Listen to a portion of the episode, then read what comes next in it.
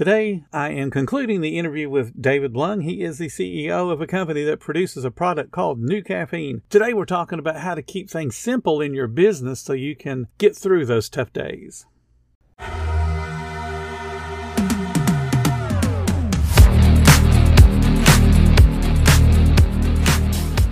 Welcome to the 10 Minute Food Truck Training Podcast. My name is Bill Moore. I am a food truck business coach, author of five food truck vending books, including Food Truck 101 and Food Truck 201. This podcast is all about helping you start and grow your food truck business. From the standpoint of a food truck owner, you know, time management is a challenge. And I know you've got really a product that's in its infancy and certainly in an industry that not a whole lot of people know about. So, how do you manage time? Maybe we got some tips that that somebody else can take inspiration from. How do you manage time to get things accomplished in your company?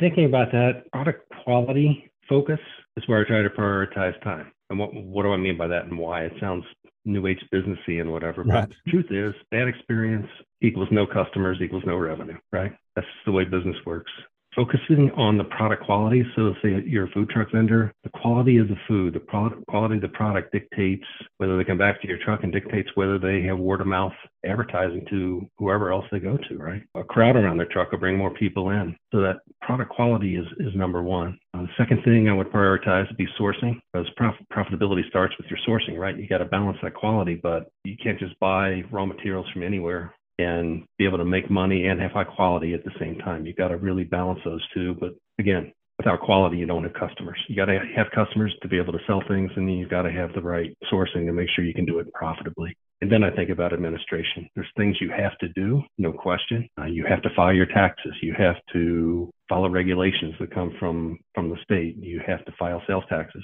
But if I were to put something third in line, that's it. You know, I'll either find the extra time. There's no such thing as a nine to five as a business owner, right?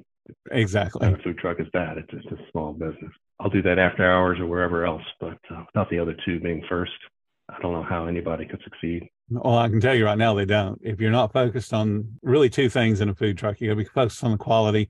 You got to be focused on the service. If you don't do those two things well, you might make money for a short term, but you won't last long term if they're like every other small business, then you can't afford $100,000 a year of an advertising budget. So without the word of mouth, you're you're out of luck.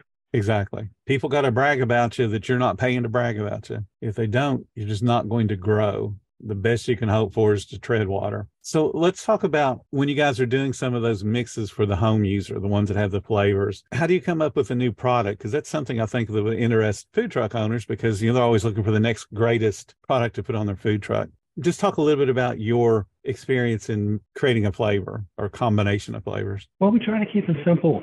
Um, and in fact, if any food trucks want to know about where they might be able to get certain types of, of flavors, I mean, we've we've tried just about every company in the United States. We can give them ideas as to who's got the best flavors for them, but we take a, a dual prong approach when it comes to flavors. Number one, we find flavors that are very common and popular because you want people to be drawn to the name of the drink or the flavor of the drink, correct? But you want to also modify that a little bit to make it unique to you. Everyone likes cherry, but you add cherry vanilla. It's unique to new to you, but at least someone is drawn to the cherry because it's a very popular flavor, right? And you, you definitely have to play with the formula to get it where you want it. There's there's no magic bullet on that part. Then there's a whole bunch of flavors in between that people are familiar with, but you know what? They typically don't buy. I like it sometimes, etc. So hibiscus. How often do you buy anything that has hibiscus in it? Not very often, right? And then there's totally unique flavors that are seldom seen anywhere that are familiar, but they're not used that much. So pina colada. We actually have a pina colada drink. How often is that used? Not very often because it's usually used in a bar. Right.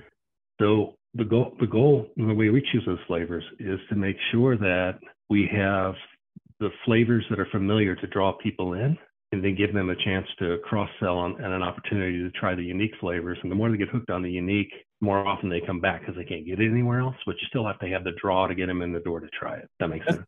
Yeah, it does. It makes perfect sense. You know, and you do that in a lot of different ways. It's not only with flavors, it's also with pricing. You know, Wendy's and a lot of other restaurants used to do the 99 cent menu and they would advertise it out on the reader board, which is where, you know, people are driving by and can read from their car.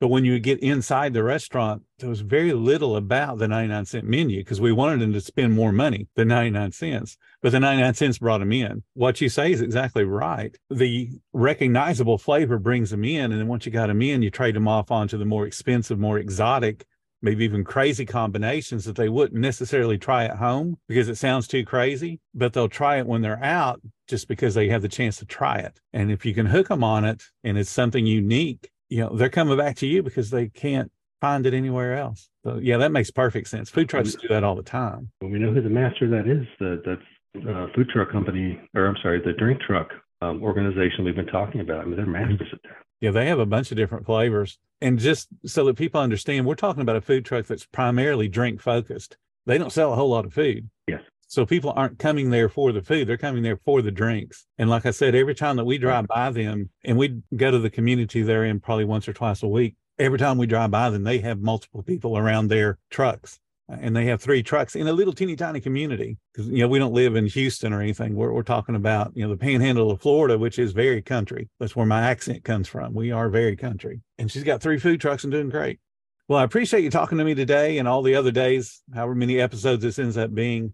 Uh, it's been an absolute joy to talk to somebody that has a thorough knowledge of their industry and has created a product that is unique. So I really appreciate your time. Thank you so much for talking to me. I appreciate that, Bill. Anytime you want me back on food truck training, I would love to come to the podcast. Absolutely. You bring a, a different perspective. It's fun to talk to food truck owners, but we got to talk to the manufacturers, the people that are giving us the stuff to sell. We, we got to have a lot more people like you on the podcast. And I do appreciate you spending the time with me today. Thank you so much for listening to the 10 Minute Food Truck Training Podcast. If you're finding all the information helpful to your food truck business, please become a monthly supporter of the podcast. Just hit the support button or follow the link in the description. Every little bit does help keep us going. Join our Facebook group. It's called Food Truck Training. We have a whole bunch of awesome members at all different levels from brand new beginners to decades old veterans. They've all got your back when it comes to helping you with your food truck. And again, thank you for listening. Come back tomorrow because you know I got plenty more to say when it comes to helping you and your food truck business grow.